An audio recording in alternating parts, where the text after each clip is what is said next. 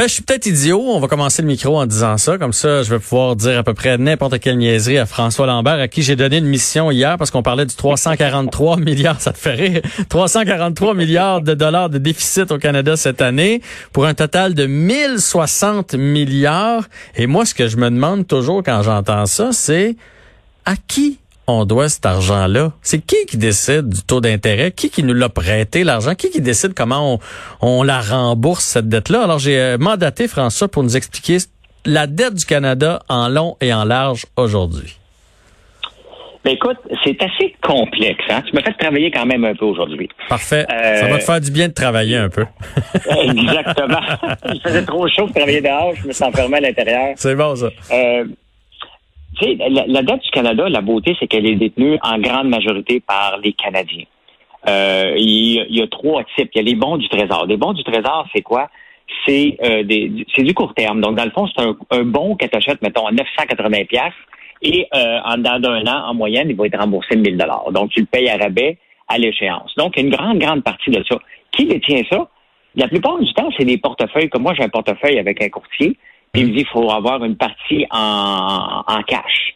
La partie en cash n'est pas vraiment dans un compte de banque à rien faire, est dans des fonds monétaires, donc exactement comme des bons du trésor. C'est la grande partie de la dette, elle vient de là. Après ça, il y a des, il y a des obligations qui vont aller jusqu'à 50 ans. Donc, euh, c'est nouveau depuis quelques années, les, les, obligations du gouvernement.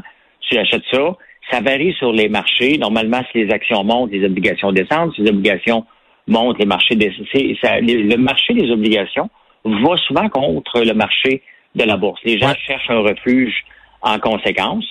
Euh, donc, en gros, c'est ça. Mais je veux te parler, avant de, de, décortiquer ça en détail, euh, l'impact l'impact de, de, Trudeau. Puis je suis tombé sur un article, Jean-François, c'est un bijou. Euh, c'est écrit en 2011 euh, par un, un, journaliste qui s'appelle David Flum. Et il a parlé des, euh, des trois mandats de son père, de Pierre-Éliott Trudeau. Comment Pierre-Éliott Trudeau a mis le Canada dans la marde royale dans ses deux mandats, euh, un minoritaire et deux mandats euh, majoritaires, comme son fils va avoir. Il va avoir un deuxième mandat majoritaire éventuellement. Mm-hmm. ça a pris 30 ans parce que lorsque Brian Mulroney, lorsqu'on héritait de la dette, là, ben, Trudeau, il était de 1969 à 1979. Il était minoritaire. Il y a eu Joe Clark qui est arrivé du Parti conservateur. Après ça, Trudeau est revenu pour quatre ans. Il s'est fait défaire, défaire par Brian Mulroney.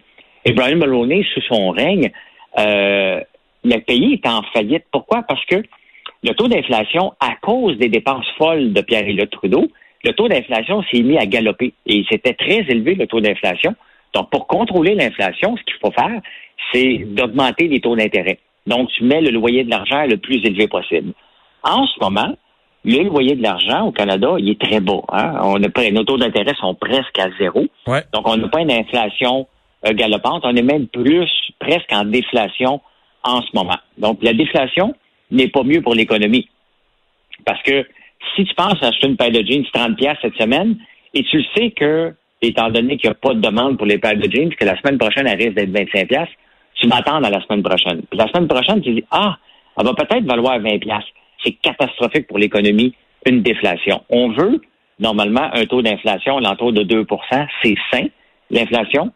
Mais dans ce temps-là, l'inflation est galopante. Donc, la Banque du Canada a augmenté les taux d'intérêt solides.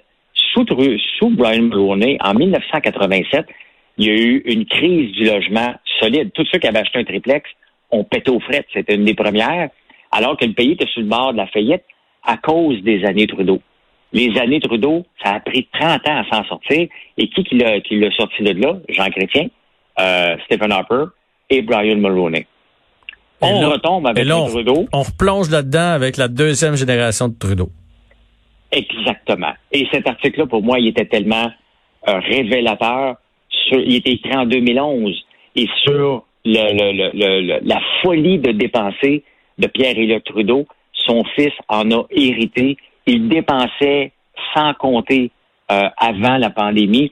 Regarde le Trans Mountain, il a été payé un prix de fou pour le pipeline pour satisfaire euh, euh, sortir le pétrole de l'Alberta. Il s'est mis les Autochtones à dos à BC. Il a créé une crise pan-canadienne. Hein. On a eu une crise pas tout récemment avec les Autochtones qui ont bloqué les trains et tout. Mm-hmm. Et là, on a un gouvernement hyper dépensier qui a trop dépensé. Et la seule chose qui le sauve en ce moment, c'est les taux d'intérêt qui sont bas. Mais les taux d'intérêt ne vont pas rester bas longtemps. Non, maintenant, ça va remonter. Donc, il va falloir, il y, a deux, il y a deux façons, il y a plusieurs façons pour financer une dette. Donc, euh, euh, notre taux de crédit du Canada est bon, donc ça nous permet d'aller sur les marchés étrangers. Moi, il va pas souvent, parce qu'aller sur les marchés étrangers, c'est de battre aussi contre les taux de change. On ne veut pas ça. On veut que notre dette euh, soit là, ici. Donc, les fonds de pension achètent beaucoup de bons du trésor, achètent beaucoup d'obligations du gouvernement. Et moi, j'ai 53 ans, donc j'ai connu beaucoup les campagnes de financement de euh, comment qu'ils appelaient ça? C'était systématique. Tout le monde achetait des, des, euh, coupons euh, du, du, gouvernement. On peut acheter des coupons de, pour payer la dette, dans le fond. Oui, oui, ça me dit ça, ça, me dit quelque chose. je me souviens pas du terme, là, mais ça aussi, c'est une espèce de bon, dans le fond, que tu achetais. Tu perdais pas ton argent. Tu investissais dans ton pays, dans le fond. Exactement, mais les, les taux d'intérêt étaient dans, dans, le temps que moi, je, je ben, c'était dans le temps de Mulroney, donc en 87. C'était-tu les bons du Trésor? Je pense que c'était ça, oui. Exactement, c'était un an. Donc, c'est ça. c'est, mais le taux d'intérêt portait sur à peu près 10 donc tu l'achetais à 900 Un an après, tu avais 1000 Là, on parle de peanuts. On parle de moins de 2 donc ça vaut pas la peine d'attirer. Il n'y a personne qui est attiré par ça, à part les grands fonds. Et ce qui sauve un peu, et ce qui sauve la bourse aussi, c'est qu'on a investi tellement d'argent dans les fonds indiciels qu'eux sont obligés d'acheter constamment pour continuer à maintenir les flux d'argent qui rentrent parce que on, on investit de plus en plus dans des fonds où on se casse pas la tête. Je copie le Dow Jones. Donc, faut que tu achètes régulièrement et faut que tu gardes une partie en cash. Quand tu fais affaire avec une grande banque, faut que tu gardes une partie de ton portefeuille souvent en cash. Donc, ça s'en va dans le bon du trésor. Donc, le gouvernement, c'est comme ça qu'il se finance en ce moment. Il peut imprimer de l'argent. S'il imprime de l'argent, ben, il va créer de l'inflation. Hmm. Il ne veut pas créer de l'inflation, mais s'il y a un moment de déflation, il va se mettre à imprimer de l'argent. C'est la il va demander à la Banque du Canada de le faire. Et la seule chose qui n'a pas le contrôle, le gouvernement, il n'a pas le contrôle sur le, taux d'intérêt. La Banque du Canada, euh, le, président de la banque est indépendant, puis c'est lui qui décide selon la politique monétaire qu'il veut faire. Il est indépendant du gouvernement. il doit avoir des pressions un peu quand même. Il y a de la pression, mais techniquement, il est supposé être autonome. Euh, mais on le voit, là, cet article-là que j'ai lu aujourd'hui, était, ils ont, je le lisais puis je voyais Justin Trudeau, un gouvernement dépensier qui ne fait pas attention et que ça va prendre 30 ans. Ça a pris 30 ans pour se sortir des années de Pierre-Éliott Trudeau et ça va prendre un autre 30 ans pour se sortir des années de Justin. Mais il ne faut pas oublier, regarde aujourd'hui ce qui s'est passé à, aux États-Unis. Il y a le, j'ai oublié l'équivalent du ministre des Finances qui a déposé un plan de 700 milliards pour relancer l'économie, pas pour mettre le plaster. Donc, il faut la relancer maintenant, cette économie-là. Donc, sur le 353 milliards, on n'a même pas de relance. milliards, on n'a pas de relance. Et là, il faut mettre la pédale au fond. Qu'est-ce qui est arrivé après les années Trudeau? Et là, c'est là que ça ne va pas être drôle pour les provinces, parce que les paiements de transfert aux provinces ont diminué. Et c'est à partir de ce moment-là qu'on a eu des problèmes dans le système de santé ici. On n'avait pas assez d'argent qui arrivait du gouvernement fédéral pour réinvestir dans nos euh, systèmes de santé. Euh, c'est toute une roue qui, qui va euh, nous affecter. Mais la beauté, la beauté en ce moment et ce qui ce qu'on doit espérer pour les 25 prochaines années, c'est que le taux d'inflation reste bas pour que les taux d'intérêt restent à presque zéro. Si le loyer de l'argent reste bas, on est correct.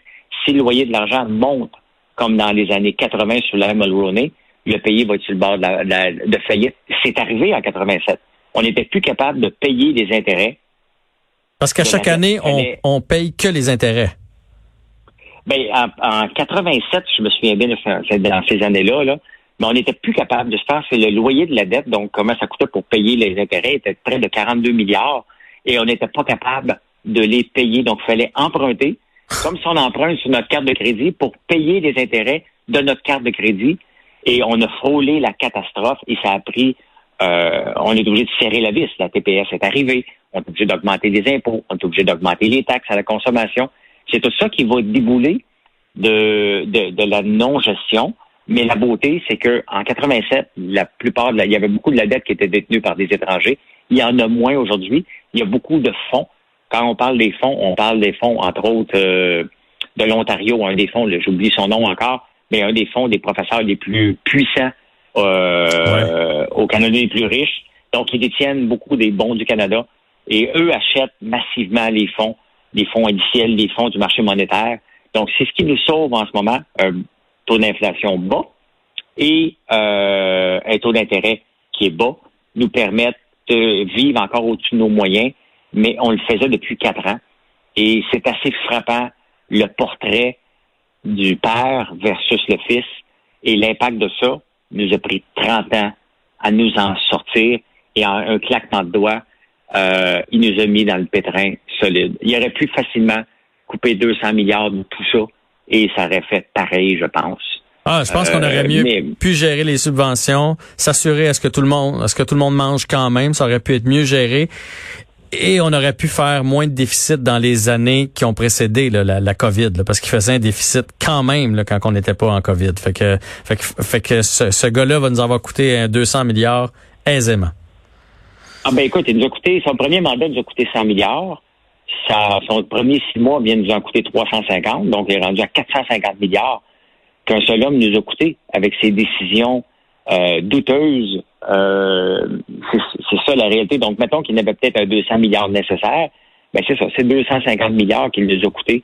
Euh, et on va le réélire parce qu'il est charismatique, comme son père. Il est charismatique, puis il va avoir aidé tellement de gens que, que les gens vont être contents d'avoir eu de l'argent dans leur poche, puis ils vont le, le réélire. J'ai trouvé, c'est le RREO, le régime de retraite des enseignants et enseignantes de l'Ontario qui c'est un gros gros c'est un gros gros fond puis euh, effectivement les autres contribuent beaucoup. François Lambert, euh, merci d'avoir démystifié tout ça pour nous. Ça plaisir, moi Jean-François. Et la bonne nouvelle, c'est que demain, je vais t'avoir en studio avec ton brin de jazette contre Danny Saint-Pierre. on a trouvé un, bon petit sujet tantôt. Je vais t'écrire ça après l'émission. Parfait. Bonne soirée. Merci, toi aussi. Bye.